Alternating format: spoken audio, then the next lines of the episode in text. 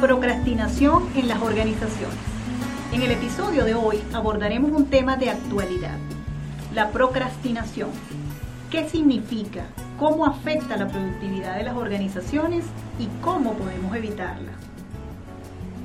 Según la Real Academia Española, procrastinar significa diferir o aplazar. Es decir, es el arte de demorar, posponer, retrasar o retardar la ejecución o cumplimiento de una actividad, sea esta de índole personal u organizacional.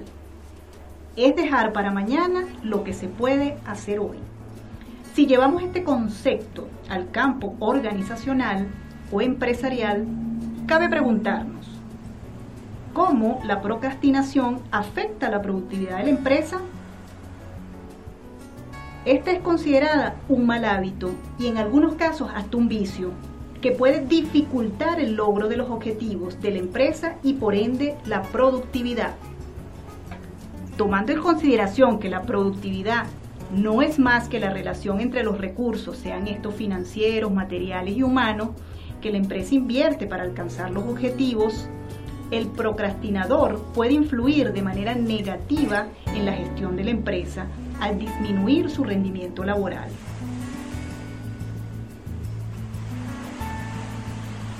Entonces, valdría la pena preguntarse, ¿cuáles son las posibles causas por las que un empleado procrastina? Si consideramos que esta es una forma de evadir responsabilidades, originada bien sea por instrucciones que no fueron claramente formuladas, o la tarea es complicada, o consume mucho tiempo, o simplemente porque existe desconocimiento de cómo hacerlo, esto podríamos resumirlo en desconocimiento, indecisión, frustración o miedo al fracaso.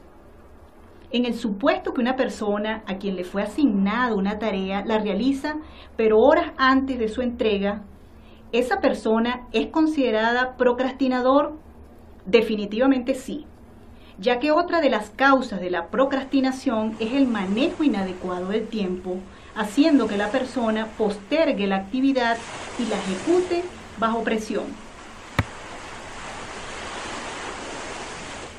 Entonces, ¿cómo puede un empleado evitar procrastinar?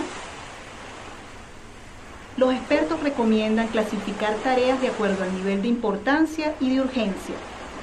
La importancia está asociada a las repercusiones negativas que pueda traer el no ejecutar una tarea, mientras que la urgencia es una condición asociada al tiempo, haciendo la actividad más urgente en la medida que queda menos tiempo para su realización. Si combinamos ambos conceptos, obtenemos como resultado aquellas tareas urgentes e importantes, las que hay que dedicarles tiempo a ejecutarlas. Tareas urgentes pero no importantes, las que pueden ser aplazadas pero nunca dejarlas de hacer.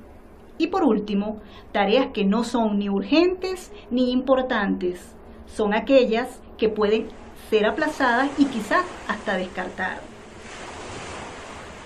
Además de considerarse lo que es urgente e importante, ¿existen otras acciones que ayuden a evitar la procrastinación?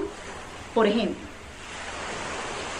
si clasifico las tareas en orden de prioridades, estas deben ser desglosadas en pequeñas actividades ejecutando aquellas más complicadas o menos agradables, finalizando con las que te hacen sentir más a gusto.